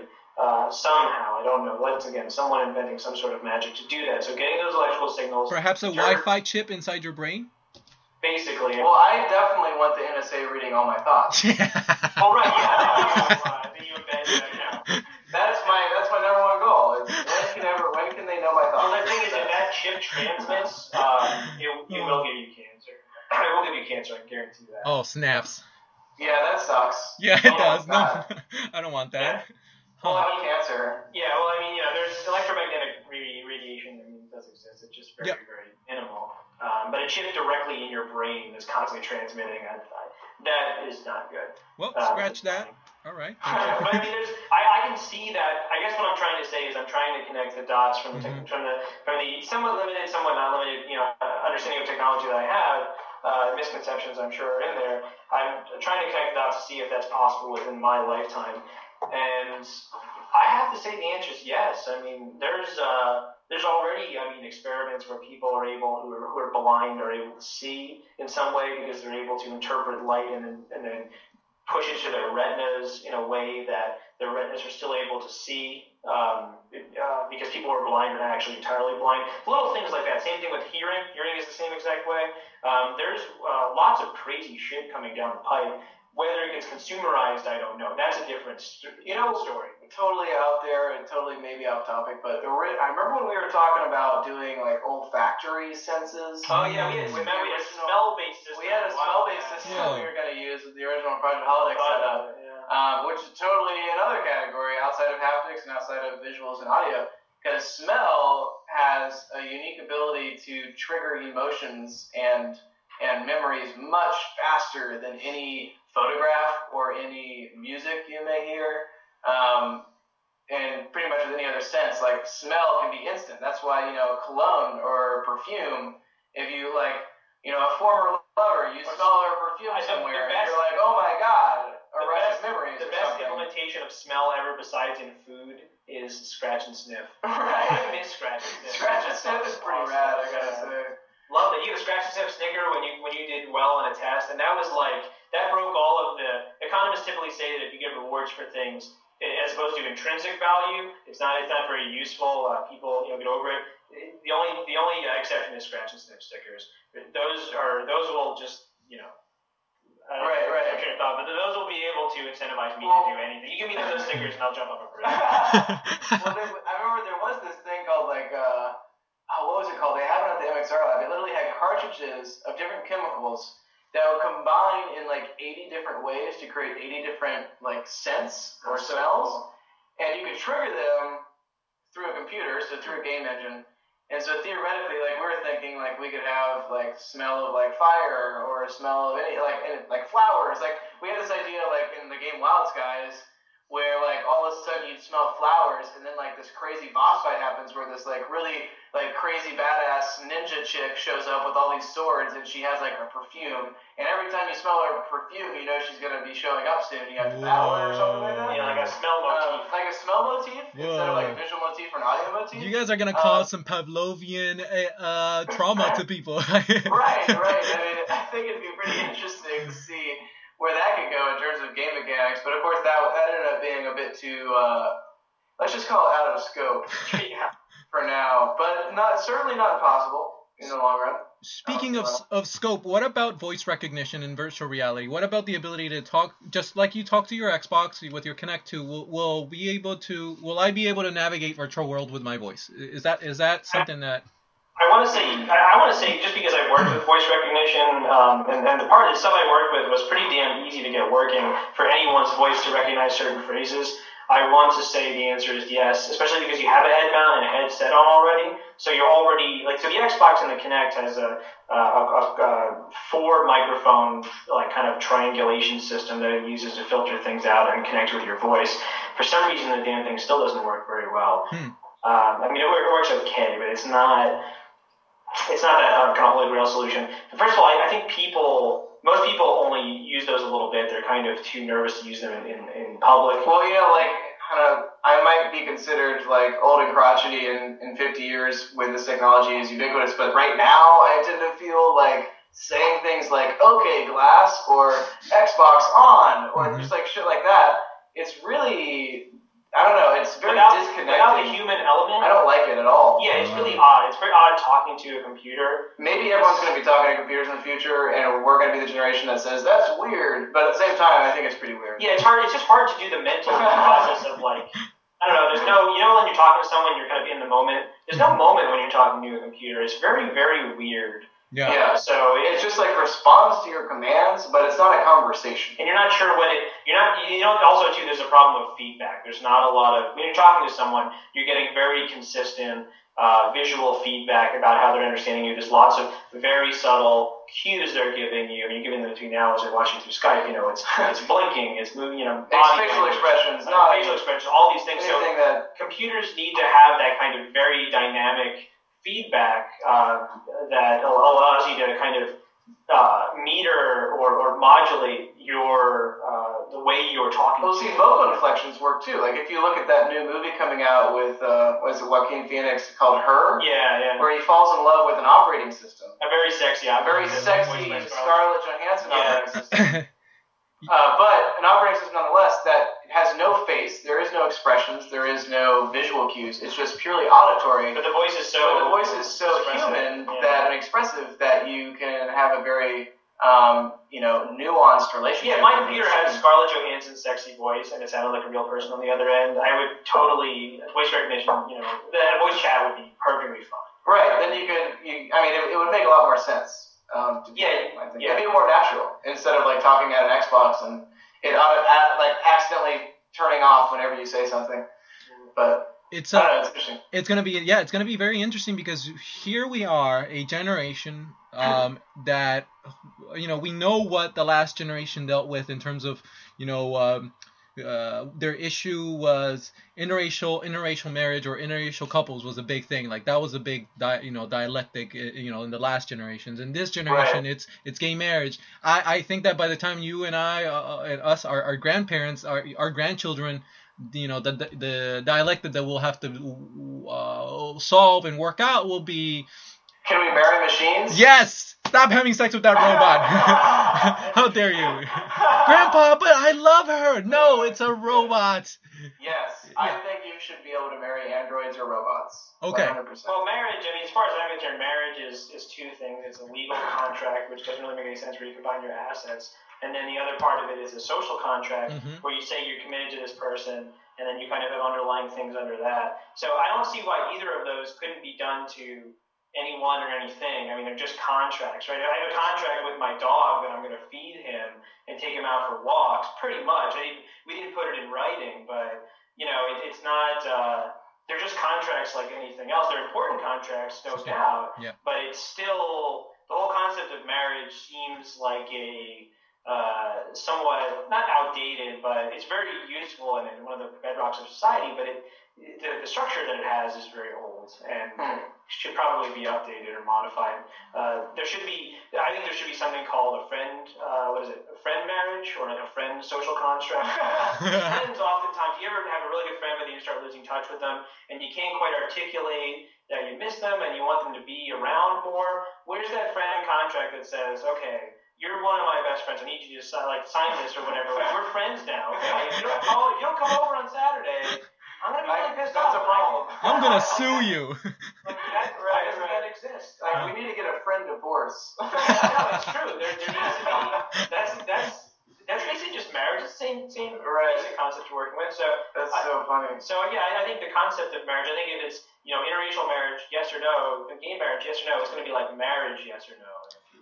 Oh, that's interesting. And so it's going to be even more foundational, I guess. Yeah. On the bright side, sex with machines and marriage with robots will help solve overpopulation. So, so overpopulation is already in advanced societies. It's basically solving itself. Yeah, I think yeah. The U.S. growth rate is going to stop pretty soon, and Japan's growth rate has stopped. Yep. It's negative now. But I am curious to see what that's going to like. If we ever, I don't know how soon we're going to have anthropomorphic human-like robots, but. I mean, it'll be interesting to see how they integrate with society, because a lot of people are going to think that, obviously, it's going to be the same old thing. It's going to be like history's repeating itself. It's like, do they have rights? Do they not have rights?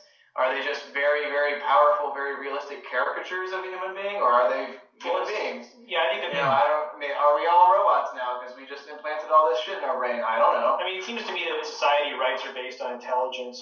If they found a monkey who was so smart that he was like building a society somewhere, you couldn't just go shoot that monkey, and the same rights to animals would apply to him. Right. So, it seems that we have an implicit idea already to build up rights into intelligence. So I'm pretty sure if there was a pretty intelligent, something that's artificial that happened or came into existence or what have you, from a pretty implicit standpoint, the same rights apply to human beings would be applied. Right, exactly. I immediately think, when we're having this conversation, I immediately think of the Animatrix, and that that's what I love too. Immediately, and I'm thinking about, holy shit, we're talking about the second Renaissance, that one animated short. Yeah. This is surreal because it's relevant. It's weird. It's science fiction, but it's relevant to us because the future's right around the corner. We need to answer. These are questions science fiction and authors have been trying to answer for a long time, and I think they're fascinating philosophical questions. They're Star Trek questions. They're Twilight Zone questions. They're bedrock kind of questions about the nature of man. And I think figuring them out before robots are here and talking to us and alive and saying, I need rights. Yeah, exactly. Like, you have figured it out before. We passed rights for you a while back, and you're good. And you're like, you're good, dog. And they're like, oh, okay. Either they'll ask, hey, or I need rights, or they will get their rights. Because I was just reading an article today. The U.S. military, the U.S. Army, wants to They want 25% of their fighting force, they want it to be robots by a certain year. Sure. That's insane. Well, I think that's awesome. First of all, the U.S. Army, they're starting to do some cool things. They used to be old and stodgy. Well, I mean, the less human death that occurs, I think, the better. See, there's the key. So, but then again, the less fighting, the better, too. Precisely. The concept of rights is based on the concept that the only sentient, really intelligent being that exists is a human being. That has never not been the case. And I guarantee you, if there were a bunch of other species that were as smart as humans but completely different, that rights as they exist today might not be this universal concept that we have. There's some giant, crazy, terrifying squid things that live on the other side of the world that just came and attacked us all the time. I don't think we, regardless of how intelligent they were, we wouldn't give a fuck about them, Right. So I don't. Right. So these are questions. These are fundamental, like kind of very alien questions, very science fiction questions that don't have, simple answers. Yeah. But it'd be interesting if there's, on-foot warfare with on-foot robots. Whether it's just like, it'd be like Terminators running around. And I think with the problem is from a computer science and an engineering standpoint, getting bipedal stuff, it's just very, very hard. Well, they have those what are those quadro...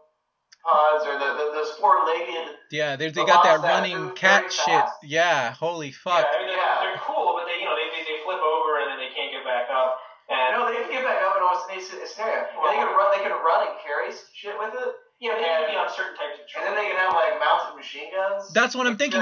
They should be, running and shooting and everything. Because, awesome. Again, this is the military-industrial complex we're talking about. This is a $600 billion industry, and there's money for this thing. And mind you, technology grows exponentially.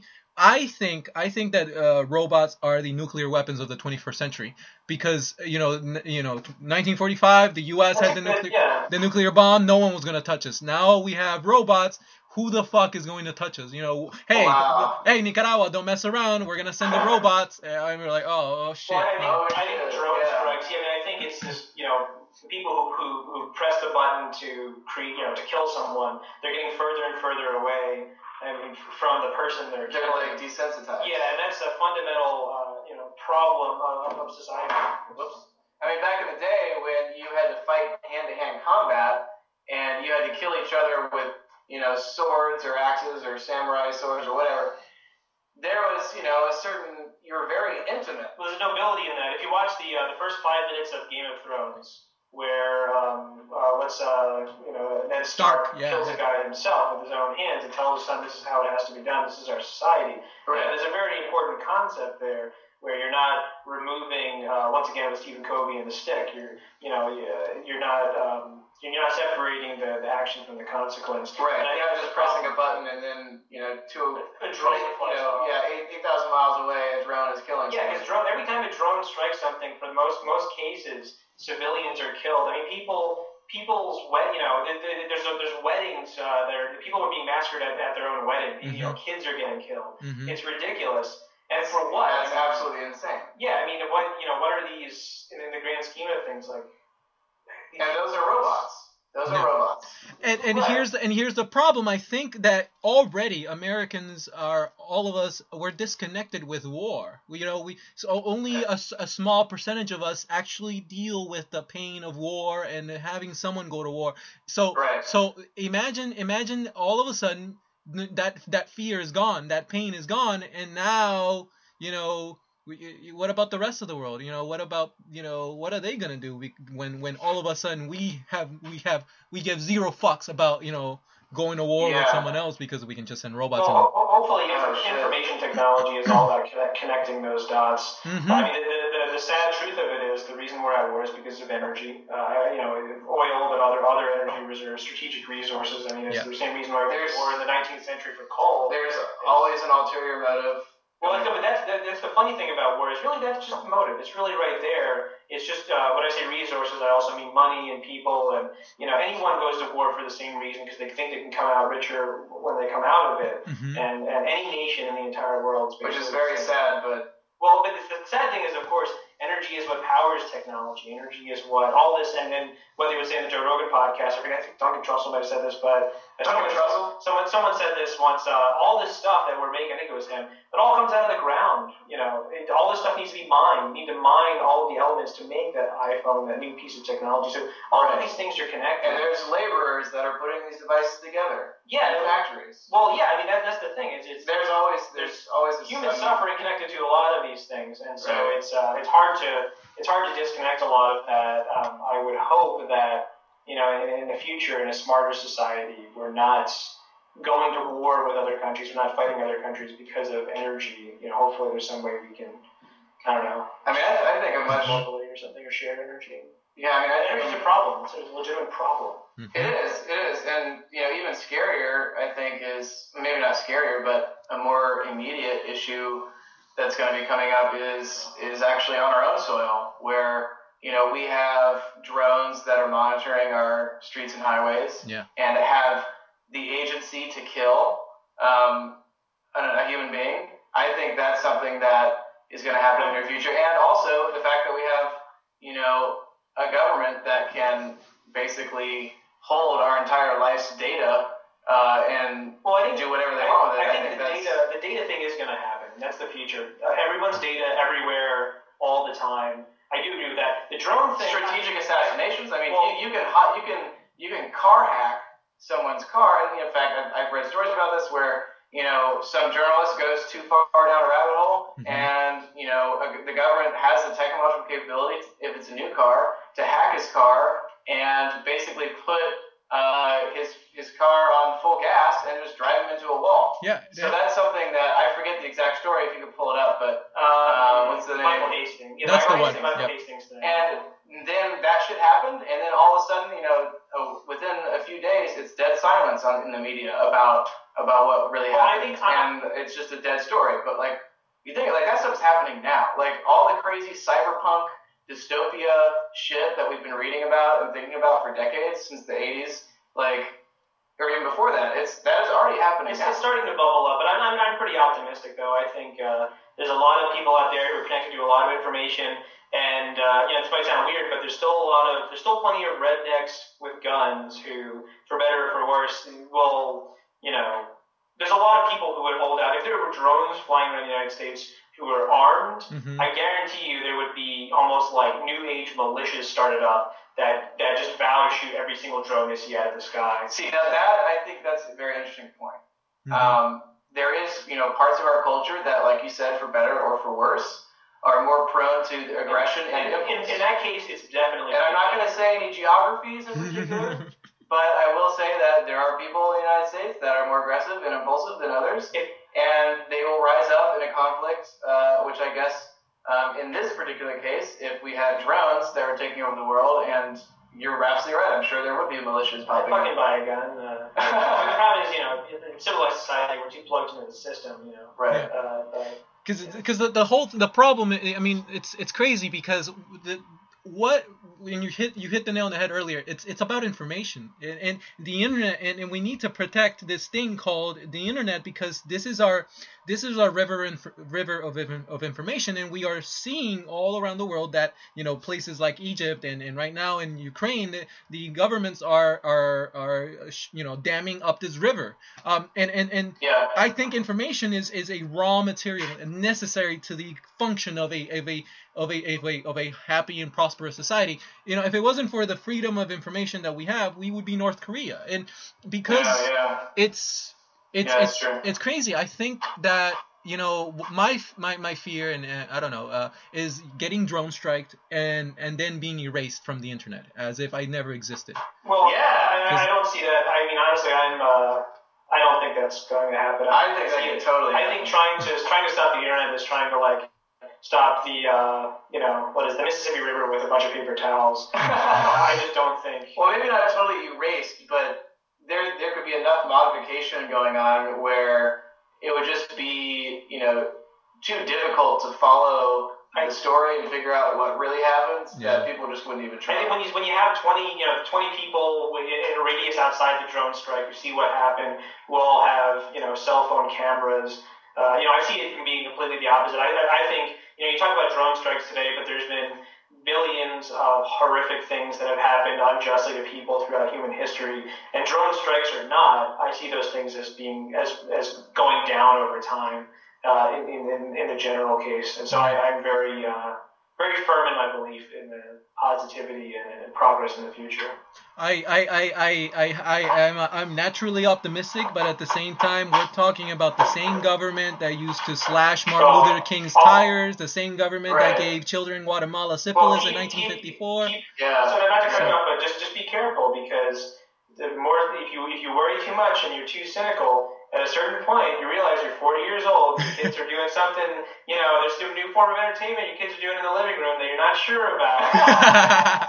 You delivery system for Amazon, obviously, you don't want, you know, you're not sure about it. And you realize that you're old and curmudgeonly, and you're too old to be able to kind of, you have to, you know, to be able to adopt to the new ways of thinking, and you know, you fall into the same trap that people, you know, the previous generation's falling into. So that's interesting. It's, you know, that's a really interesting thought. There's a lot of things to worry about, but, you know, I look at it from a statistical standpoint. I look at it, you know, throughout the whole human history. Things are pretty fucking good if you compare them to 100 years ago. I agree. I think they're going to get a lot better. Yeah, I think that you're right, and thank you for bringing that up. I think that, you know, from my personal view, yes, I'm aware of the fucked up shit that is happening, because I need to be grounded in reality to have a valuable view of the world, but at the same time, information is a double-edged sword. Yeah. You're aware of all the things happening, all the terrible things that are happening across the world, because you can be aware. So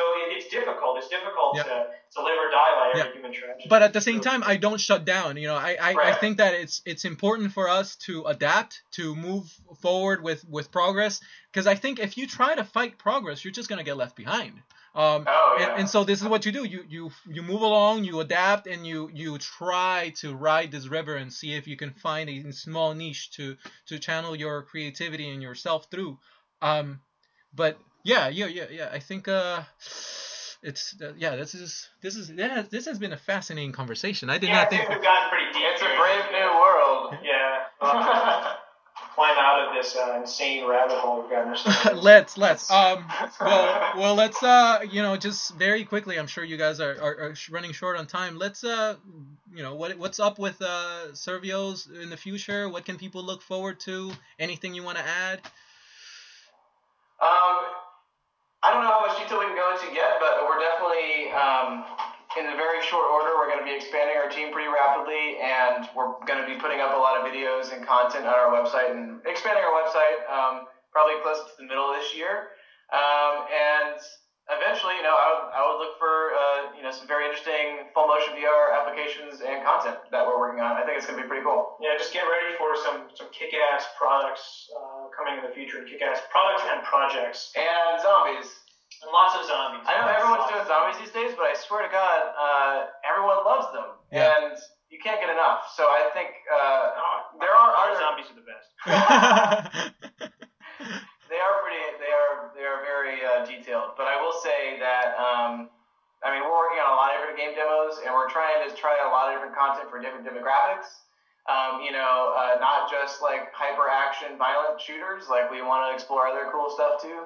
But I don't know, like right now we're very much in a process of exploration and discovery and just trying to learn like what we can do with this technology and where we think it's going to go. And it's really infinite possibilities. So we're doing a whole lot of experimentation, but yeah, so definitely keep your ears peeled for some updates from us soon. Yeah, a lot of fun stuff coming. Yeah, so excited. I'm so excited. Some stuff going on with Sixth Sense too, so it's gonna be pretty cool. I'm truly really excited for this. I just if I can under the table sort of drop this on you guys, like perhaps dinosaurs could be something later on that might, because I that would be fucking awesome. Dude, Velociraptors. Jurassic Park in virtual reality. Turok the Dinosaur Hunter was my big interactive dinosaur thing. That was when it was like Jurassic Park and raptors coming right at you, but you actually had to like take your gun out and figure out a way to kill the velociraptors charging at you. I never played that. Turok was a great game way back in the day. N64. N64? Yeah, early days. I was a PlayStation 1 guy. Yeah, this is way back when. Yeah, we can go off on the PlayStation N64 conversation for hours. Gentlemen, it's been a pleasure. Thank you so much for your time. Nathan Burba, James Iliff. Dude, thank you. Yeah, absolutely. Thanks for having us on your podcast, man. This is fun. Yeah, thanks. It's a really, really great conversation. This was a blast. Awesome. Looking forward to the next time we do this. Yeah, absolutely.